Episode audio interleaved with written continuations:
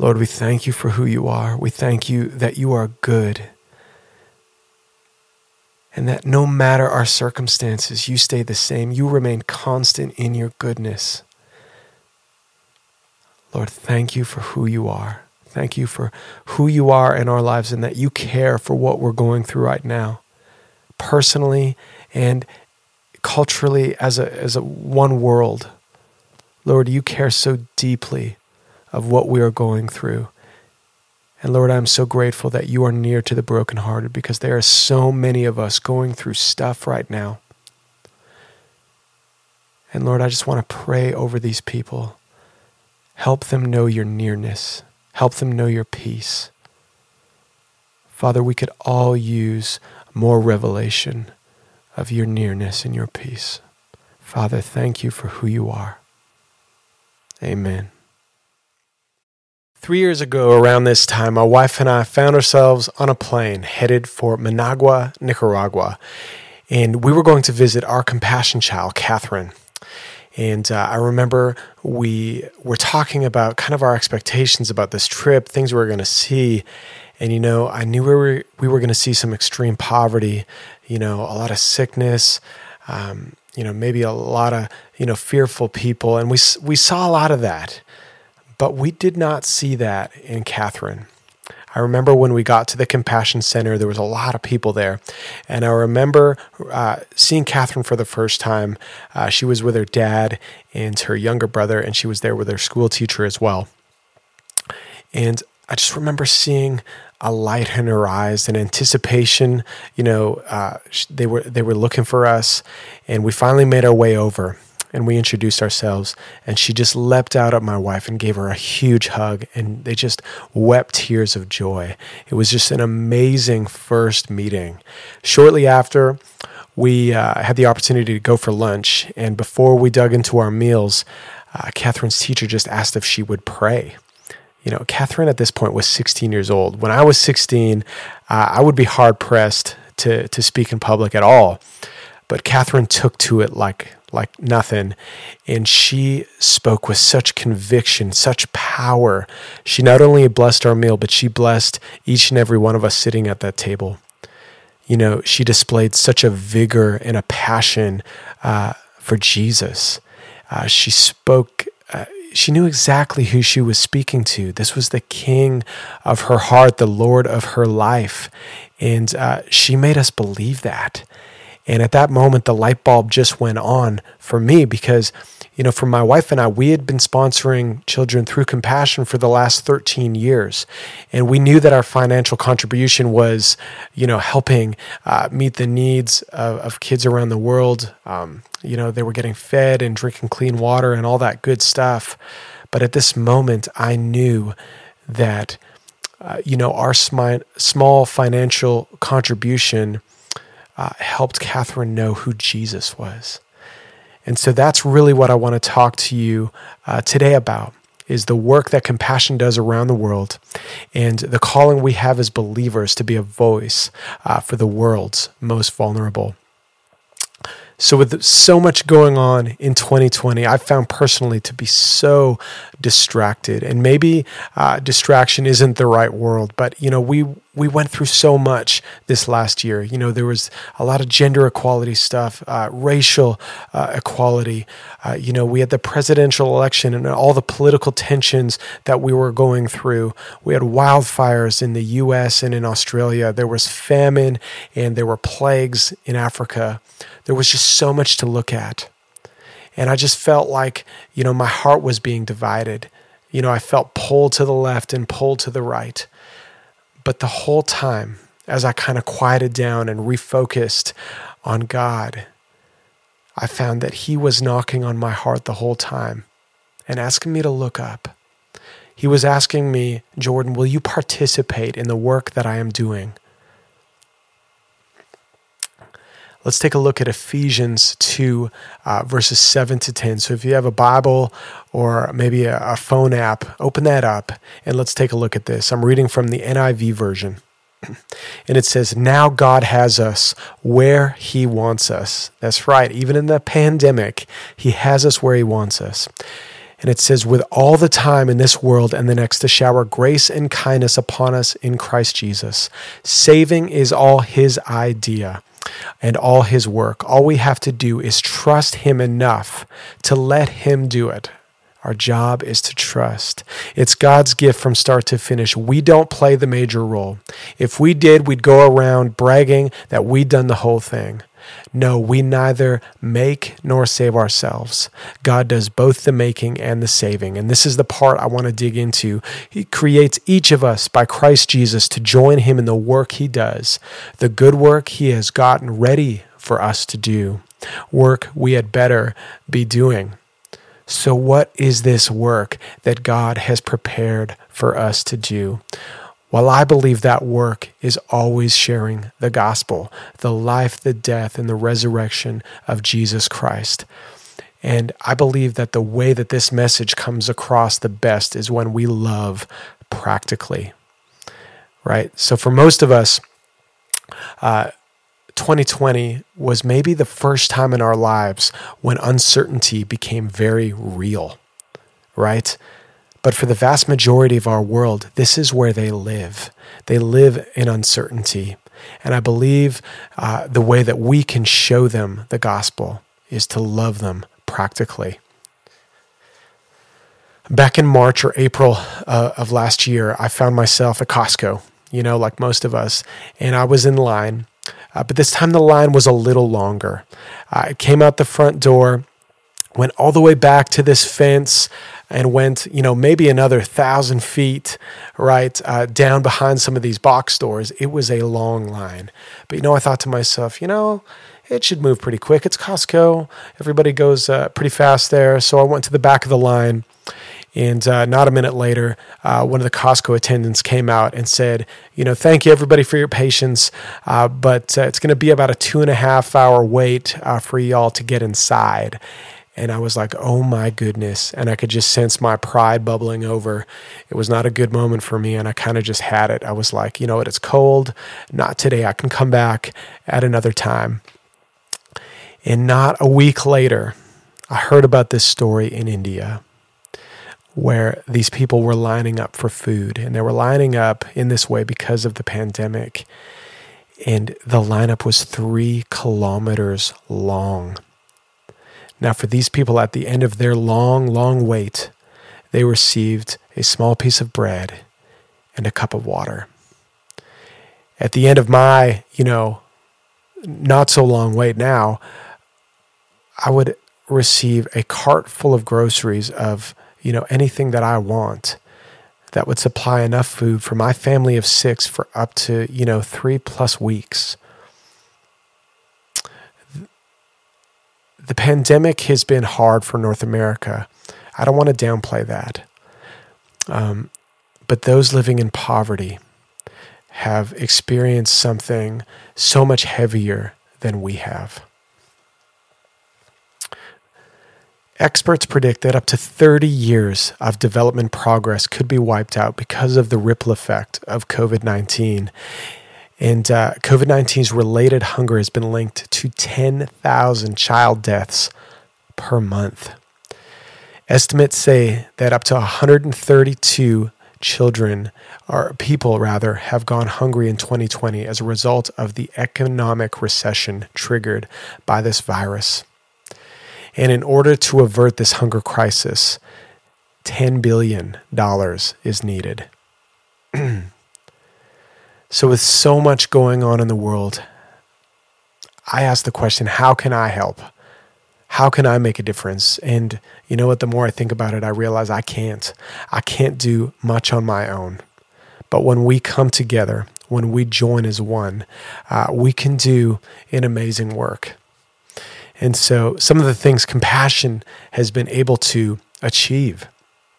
Uh, uh, they've uh, distributed over 9.7 million emergency food packages to families in need, 6.6 million hygiene kits. Uh, they provided emergency, emergency medical care to over 780,000 individuals and over 320,000 cash transfers to families living in communities where the direct distribution of food and supplies has been uh, restricted. So uh, there are many of you who know who compassion is, but for those of you who don't, uh, compassion, uh, their mandate is to release children from poverty in Jesus' name. Uh, they are the world leaders in holistic childcare, and uh, they are committed to the, the development uh, of children in their physical, cognitive, socio, uh, socio-emotional, and spiritual uh, needs of children living in poverty. And they do this by being Christ centered right? Uh, the transformative power of Christ in our lives is, is central to who compassion is. They are church based. They know that when uh, they connect to the local church in North America and they connect to the local church in these impoverished nations, uh, there's nothing that we can achieve. Uh, there is power there, and they are child focused because they know that the leaders uh, for the next generations are the children of today. And then when we uh, pour out value and dignity and worth into these children, they will become uh, who God intends them to be. so, compassion uh, hasn't been able to operate how they normally have because of restrictions, because of lockdowns and quarantines. So, instead of children coming to their local church or coming to their compassion center, compassion staff and compassion volunteers have been reaching out. And they've been doing this by checking in over social media. They have been delivering Bible lessons over mobile devices, and they've been spreading those messages through local radio stations. And by staying connected in these ways, not uh, only have they been able to continually meet the needs of these families, but they have been able to document some of the most amazing stories. Um, that have come out of this this trying season. Uh, in Bolivia, a local church teamed up with a local food provider uh, to provide hampers uh, for families affected uh, by the virus that are either in lockdown or restricted, have food, restricted food access. And so what happened is the, the local uh, police uh, got wind of what was going on and they decided to get involved. So now they uh, have provided transportation for the local church to get these food hampers to the people in need. I just love that. There's a lady in the Philippines. Uh, her name is Mary Grace. And uh, right before her island village went into lockdown, she went into labor. And now, in order for her to deliver her baby, she needed a C section. So there was a, a compassion uh, volunteer who was able to drive her to the hospital. And that compassion center was able to afford all the expenses associated um, with this surgery. So, in another amazing story, and lastly, I love this one because it's all about music. Uh, in El Salvador, there were dozens of teens that were just longing for connection. And so they were, uh, you know, musicians and singers, and they gathered together online and they put together an amazing worship song. And they created a community that uh, helped them through their lonely time of isolation. Um, you know, for compassion to fulfill their calling, uh, they rely heavily on the local church here in North America and in the countries that they are operating in. So I'd like to show you uh, a short video of a pastor, and this is his prayer for his community and the children living in it. Let's take a look.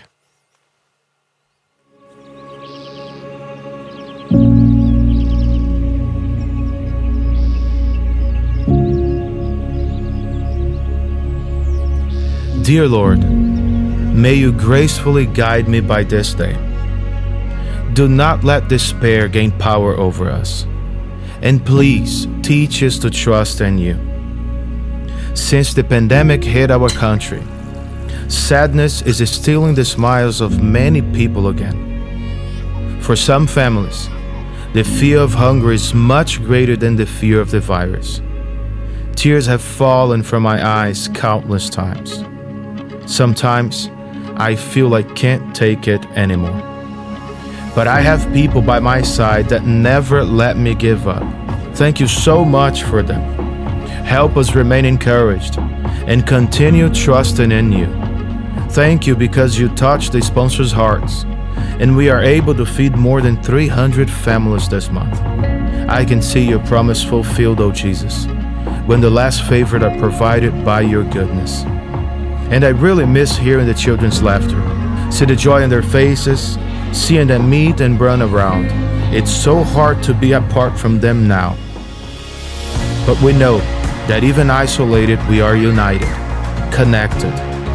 Give me strength, O my King, and joy to go live today and share words of hope with my sisters and brothers. Help me to take care of your church, while I also take care of my family. And we will rise again because you are with us. In your name, Jesus, I pray. Amen.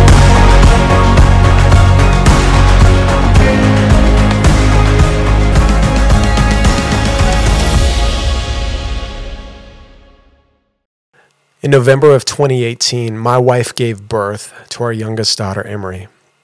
Now, Emery was born with a very rare and severe brain condition called Sturge Weber syndrome. And in her case, uh, the left side of her brain uh, suffers from atrophy. It's shrinking, and this can cause uh, some pretty nasty seizures and strokes and a lot of other just really awful, awful things. And um, it's caused us to look at the future in a different way. There's a lot of uncertainty with her health, and uh, you know we just had to lay that down uh, and give that up to God. Um, and you know through that process, we have just been beyond blessed to see God in a whole new way, right? Um, what we didn't expect were these seeds of faith in our lives that were planted very early on from when I was a kid, uh, when I was a teenager, a young adult. All these seeds began to blossom. And these seeds are just seeds of truth, seeds of faith that began to hold us up and pull us through uh, this time that we really couldn't understand, right? We had so many questions that really didn't have answers to, and we were just we knew we were being called to just trust God uh, with everything that we had. But these seeds of truth uh, just spoke life to us. And I feel that is our responsibility as believers. We get to share that truth so that when others walk through their trials, when others through walk through their fires, they can give God the glory and they can say, God, you have been so faithful in my life. I can continue to be faithful to you. This song's called Fires.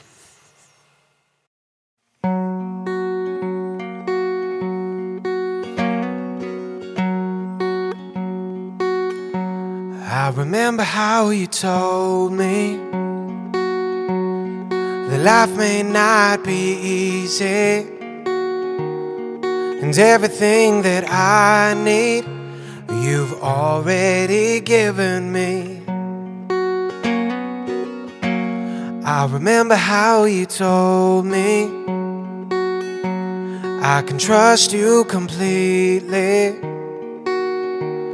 So why am I doubting when you prove that you'd fight for me? You walked me through fires and pulled me from flames. If you're in this with me, I won't be afraid. When the smoke billows higher, oh, and higher, and it feels like I can barely breathe. I walk through these fires, cause you're walking with me.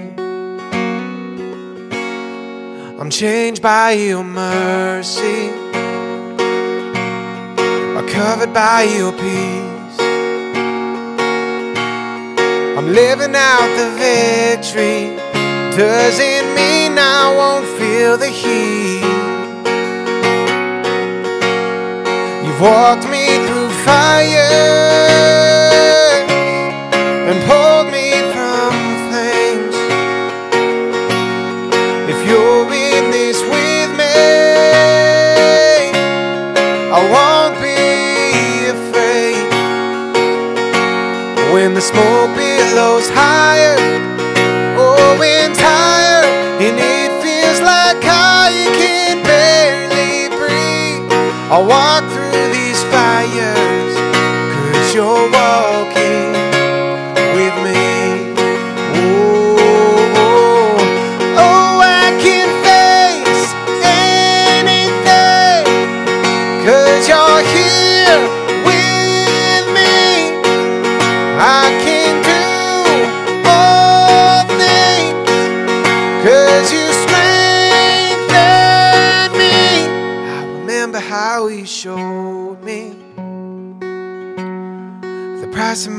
redemption. Lord, how could I question when you prove that you died for me? You've walked me through fire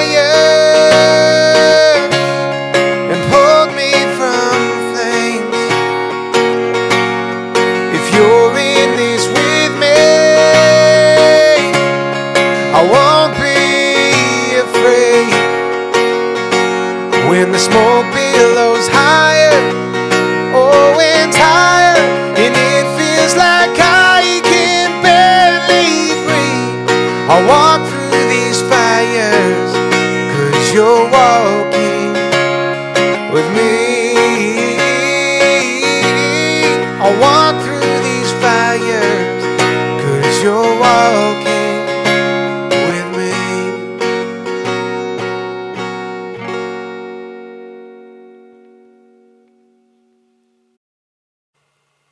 You know, I just want to close uh, with this statement. You know, here in Canada, we have so much, so much to be grateful for in a very practical way that we can show God uh, our gratitude is by sharing with those that need our help.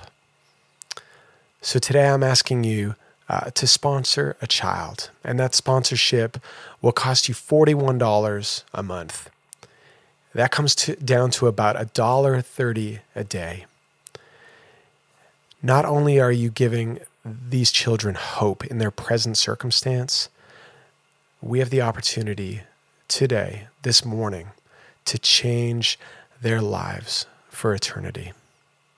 So, for those of you that already sponsor a child, I just want to say thank you. And for those of you uh, who are thinking about it and God is tugging at your heart, I would just encourage you to press in. Um, sponsor a child today, change their life. You won't regret it. Thank you so much for having me today. God bless you.